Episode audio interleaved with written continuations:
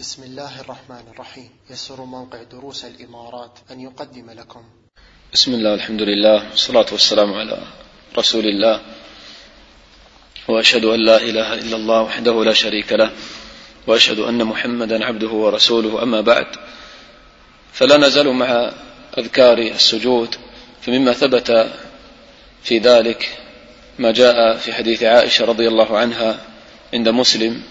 أن النبي صلى الله عليه وسلم كان يقول في ركوعه وسجوده سبوح قدوس رب الملائكة والروح.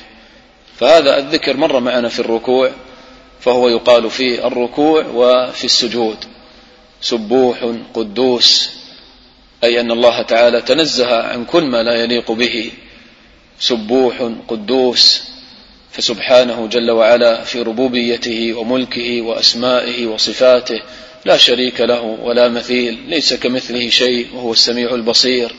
سبوح قدوس تقدس ربنا جل وعلا وتنزه عن كل نقص وسوء فأفعاله كلها خير ومصلحة وشرعه وقدره كله حكمة. قال سبوح قدوس رب الملائكة والروح. فالله تعالى هو رب العالمين. ولكن هنا جاء تخصيص الملائكة وجبريل وهو الروح بربوبية الله تعالى لبيان عظم شأن هذه المخلوقات. فالله تعالى هو رب الملائكة الملائكة العظام الذين يقول النبي صلى الله عليه وسلم في وصف ملك من ملائكة حملة العرش قال ما بين شحمة أذنه إلى عاتقه مسيرة سبعمائة عام. والروح وهو جبريل عليه الصلاة والسلام سمي بالروح لماذا؟ لأنه ينزل بماذا؟ ينزل بالروح نزل به الروح الأمين على قلبك لتكون من المنذرين.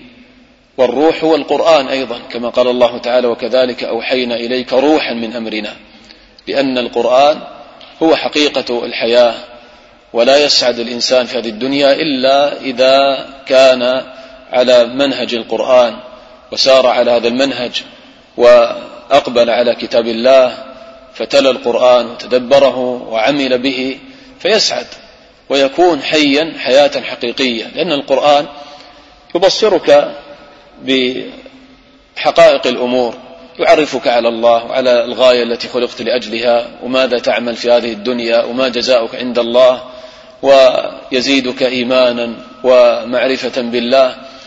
فمن لم يكن له هذا الروح فهو ميت في هذه الحياة ولو كان حيا في الظاهر. فالله تعالى هو رب هؤلاء الملائكة العظام ورب جبريل وجبريل له 600 جناح كل جناح يسد الأفق. فالله تعالى هو ربهم فهو رب العالمين وهو الرب العظيم جل وعلا. فإذا هذا الذكر يقال في الركوع والسجود.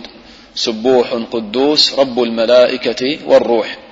وكذلك أيضا ذكر هنا هذا الحديث الذي مر معنا أنه يقال أيضا في الركوع وكذلك في السجود أن النبي صلى الله عليه وسلم قام ليلة كما قال عوف بن مالك قمت مع رسول الله صلى الله عليه وسلم ليلة فقام فقرأ سورة البقرة لا يمر بآية رحمة إلا وقف فسأل ولا يمر بآية عذاب إلا وقف وتعوذ قال ثم ركع بقدر قيامه يقول في ركوعه سبحان ذي الجبروت والملكوت والكبرياء والعظمة.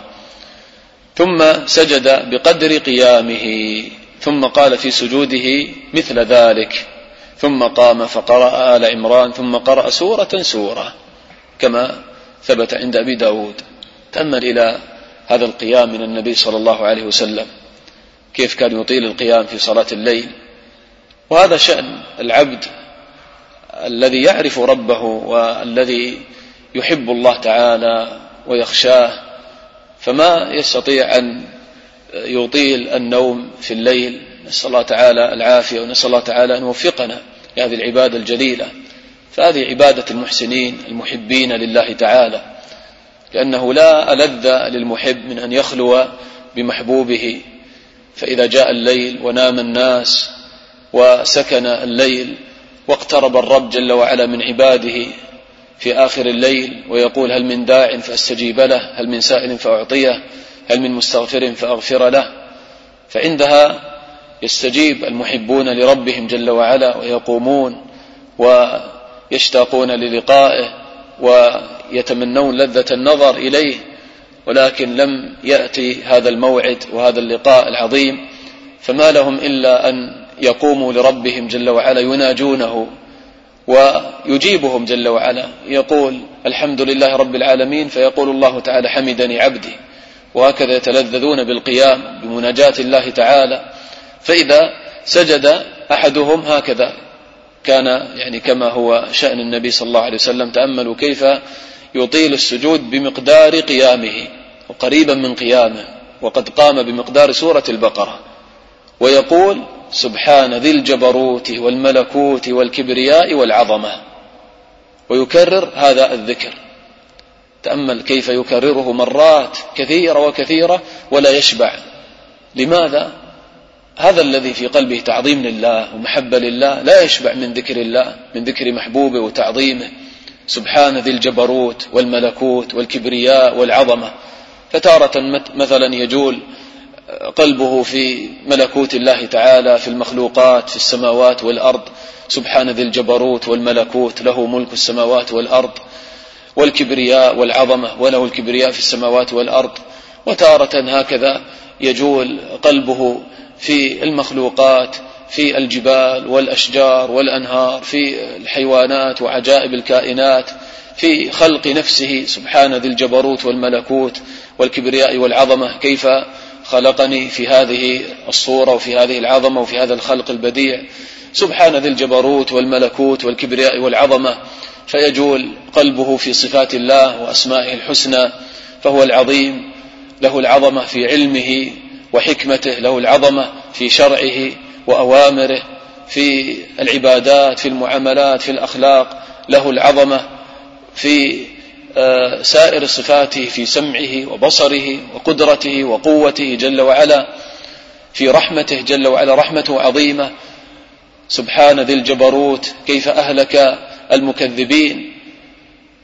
هكذا يتفكر في عظمة الله وفي عرش الرحمن وفي ملائكة الرحمن وهكذا يجول القلب في عالم العظمة. و يسكن مع الله تعالى و آه، يعني يتلذذ بمناجاة الله تعالى وبتعظيم الله. سبحان ذي الجبروت والملكوت والكبرياء والعظمة. يستشعر فقره وضعفه. ماذا أنا؟ وما أساوي؟ مع عظمة الله وجبروته وملكه؟ فأنا الذليل أنا العبد الفقير. فيدعو ربه جل وعلا ويتضرع إليه وينكسر له. سبحان ذي الجبروت. قهر كل شيء فذل له كل شيء كل من عليها فان ويبقى وجه ربك ذو الجلال والإكرام. سبحان ذي الجبروت والملكوت والكبرياء والعظمة. هكذا يعني يكثر من هذا الذكر في ركوعه وسجوده فهذا من أعظم ما يعني يزيد في الإيمان بعظمة الله تعالى. نسأل الله تعالى أن يعلمنا ما ينفعنا وينفعنا بما علمنا وأن يزيدنا علما وعملا. وتقوى وخشية لربنا جل وعلا والحمد لله رب العالمين. سبحانك اللهم وبحمدك أشهد أن لا إله إلا أنت أستغفرك وأتوب إليك.